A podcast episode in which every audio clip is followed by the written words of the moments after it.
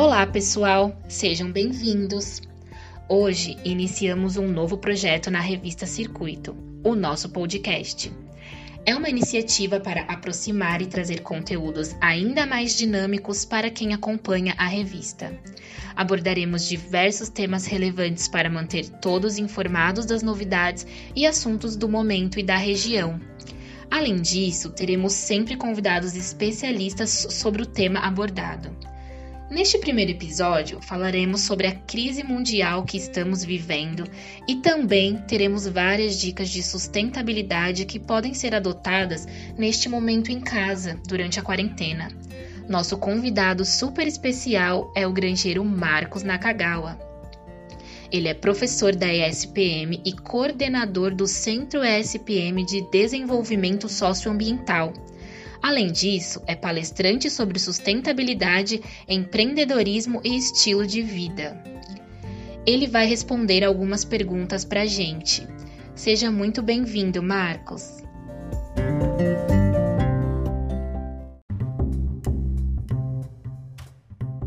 Olá, pessoal da revista Circuito, tudo bem com vocês? É uma honra e um prazer estar aqui nesse podcast. Espero que vocês gostem aí da nossa conversa de hoje.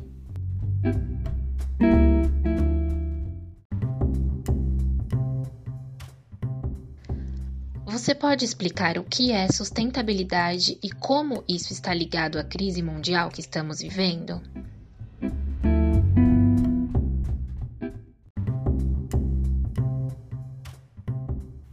Sustentabilidade está totalmente ligado à questão da crise que estamos passando agora na pandemia desse do coronavírus. Por quê? Porque a todo momento temos que entender a relação entre o ecossistema do planeta, assim como a natureza, a biodiversidade, as interações entre os seres e nós seres humanos. O que estamos passando é exatamente a não relação saudável entre o ser humano, planeta Terra e o ecossistema existente. Por quê? Porque uma mínimo, um mínimo vírus que faz parte do ecossistema, entrou dentro do sistema dos seres humanos e nós não estávamos preparados economicamente, politicamente, socialmente, afetivamente, se podemos dizer assim, para poder fazer a gestão junto a esse processo de, desse vírus específico, sendo que já tivemos muitos outros vírus, como o ebola, como o, o, gripe aviária, enfim, vários outros que realmente não foi pensado nessas questões ligadas à sustentabilidade. Lembrando que sustentabilidade não é só questão do meio ambiente, também tem a ver com as questões econômicas, tem a ver com as questões sociais e principalmente a interrelação entre eles. Então estamos muito frágeis para a visão de sustentabilidade e essas pandemias e essa crise mundial que estamos passando.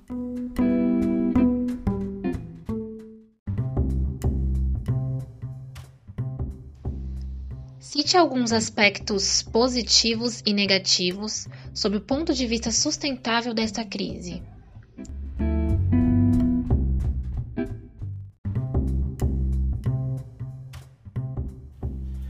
Os aspectos negativos são as mortes que estão acontecendo, muita gente vendo que realmente a vida é muito frágil por essas questões ligadas à pandemia, ligada à saúde e que as nossas instituições governamentais, as nossas empresas, nosso sistema de saúde está e é muito frágil perante a essa grande pandemia, a esse vírus e toda essa briga que a gente está tendo nesse movimento todo. É um, um, um momento de olhar, é um momento de olhar novamente como são as nossas relações sociais, como a saúde está nessa relação social, como o governo tem o poder e tem a função de trabalhar com essas questões e como as empresas interagem com esse processo. Esse aspecto é muito negativo e a gente precisa desenvolver muito mais esse olhar. Como aspecto positivo, eu acho que tem essa visão, essa novo olhar nessas questões, principalmente que as pessoas ficaram em casa, viram a não necessidade de uma aceleração econômica, de uma aceleração de trabalho, e sim um processo que você pode fazer isso de casa, diminuindo o seu transporte, diminuindo o seu impacto ambiental de poluentes, a própria natureza se regenerando, né? Vemos muitos lugares como lá em Veneza, nos Estados Unidos, em Londres, os animais entrando na cidade, ou seja, a natureza, o ecossistema vai se regenerando naturalmente sem o impacto negativo que o homem está colocando. Isso realmente foi um aspecto positivo e que muitas pessoas começaram a rever o seu posicionamento perante esse posicionamento perante esse movimento.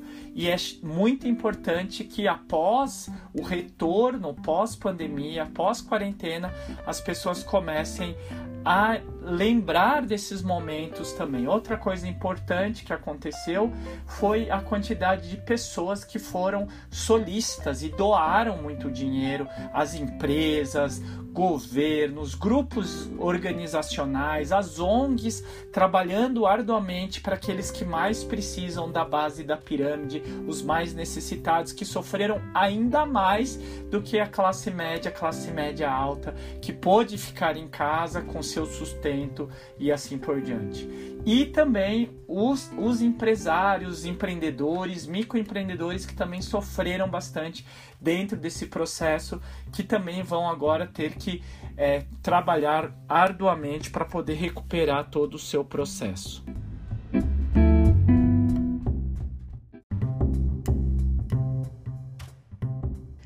Quais são as principais mudanças que o meio ambiente vem sofrendo por conta do atual momento?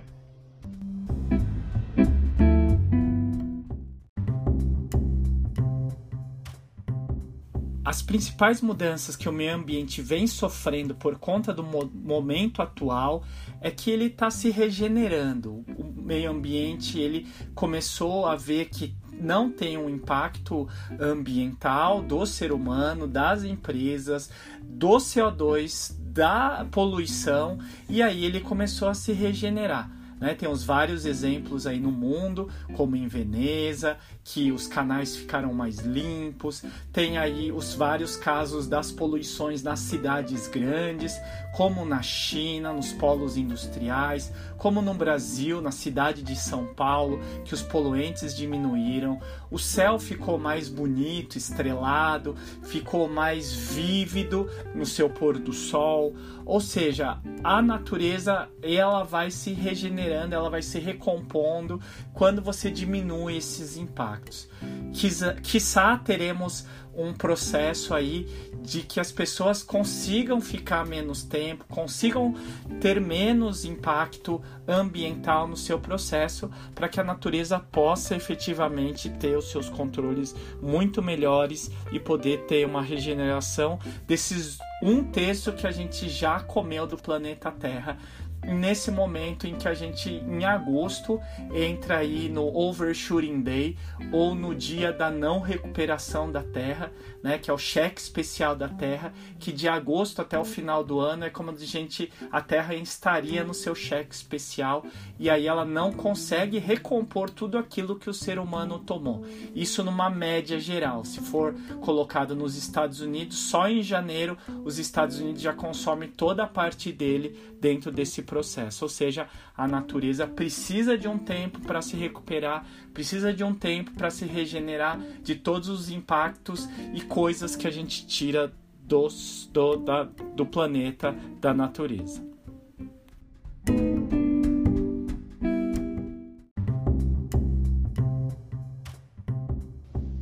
O que podemos fazer para ajudar o meio ambiente? Você pode dar algumas dicas de sustentabilidade do livro 101 Dias com Ações Mais Sustentáveis para que as pessoas possam praticar nesse período em casa?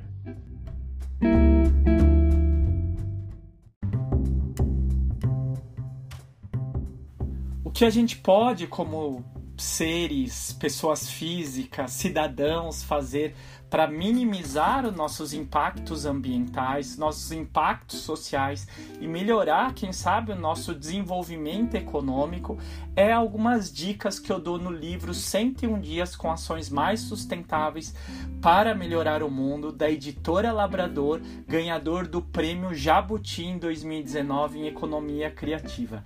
Uma das dicas que eu mais gosto é a primeira, que é gentileza gera gentileza. Se nós, seres humanos, vivêssemos vivendo em função da gentileza que a gente faz em uma pessoa e recebe em outra, a gente com certeza teria um ciclo positivo, a gente teria uma um processo produtivo muito mais orgânico de coisas boas e não só uma coisa que você quer ganhar para você.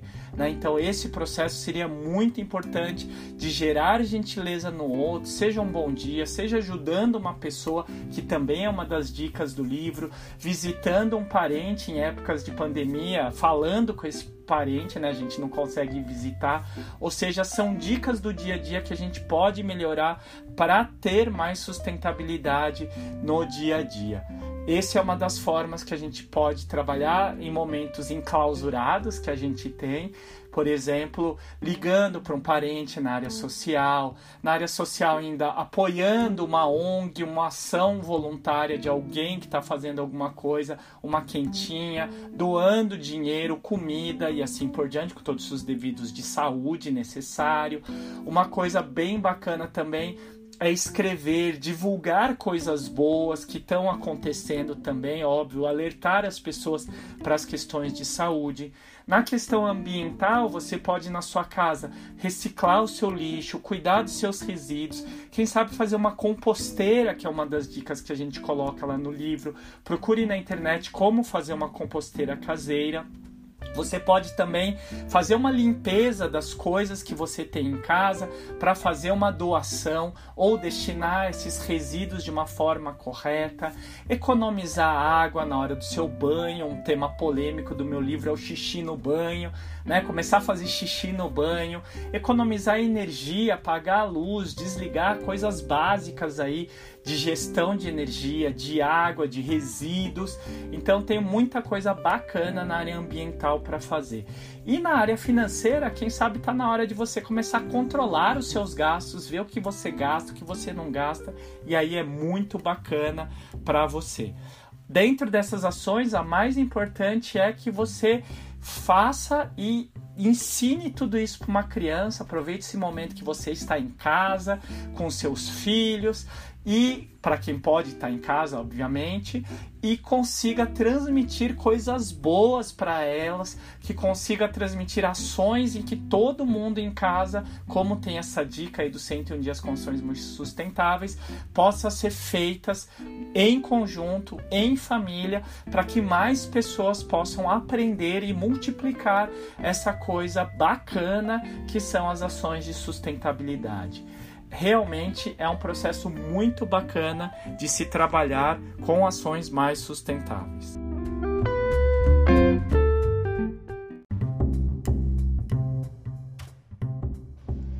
De acordo com a Autoridade Municipal de Limpeza Urbana, houve um crescimento de 14% na coleta seletiva durante a quarentena. Por que você acredita que isso ocorreu? Você acha que as pessoas vão mudar os hábitos quando tudo isso acabar?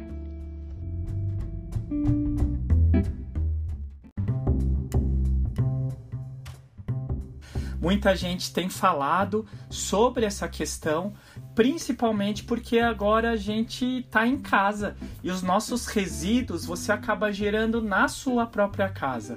O que acontece é que quando você está no dia a dia, você espalha os seus resíduos nos vários espaços que você está. Então você espalha seus resíduos, por exemplo, no local de trabalho, na faculdade, na escola, na academia, enfim, em todos os lugares que você passa, você deixa os seus resíduos. E como quem pode estar em casa, está em casa, está gastando e jogando todos os seus resíduos em casa e tendo mais tempo para separá-los, para limpá-los e dar a destinação correta muitas vezes que no dia a dia você acaba não fazendo. Ou seja, por isso teve um aumento aí de 14% na coleta seletiva, segundo a Anlurb, aí em abril, que é dos dados que eles têm. Ou seja, essa quarentena também foi importante para a gente entender e abrir e melhorar a nossa cultura nessa relação com os resíduos sólidos, com os resíduos ligados aí ao que a gente tem e gasta, que são os famosos lixos. Né? Se a gente quer desenvolver uma mentalidade mais sustentável, nada melhor de entender os impactos ambientais, sociais e econômicos que nós, como pessoas físicas, temos perante o planeta, perante as outras pessoas. Ou seja, como que a gente trabalha com esses conceitos para poder melhorar esse nosso relacionamento com o planeta e com outras pessoas. Isso é um trabalho diário, que por isso que eu escrevi esse livro 101 dias com ações mais sustentáveis, para que a gente tenha dias mais sustentáveis e que a gente possa mudar o nosso comportamento, não levando só em consideração as questões financeiras, mas também as questões ambientais e as questões sociais.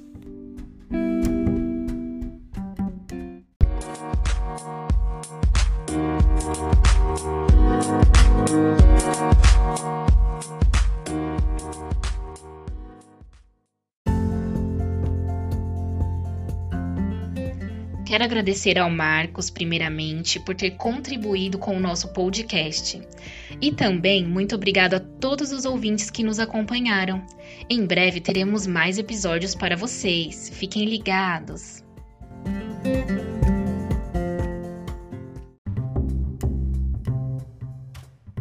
Muito obrigado pelo convite, Revista Circuito. É uma honra estar aqui com vocês. Um grande abraço. Me sigam aí nas redes sociais, profnaca ou arroba Marcos Nakagawa, Marcos com o de uva, Nakagawa, N-A-K-A-G-A-W-A. Um grande abraço!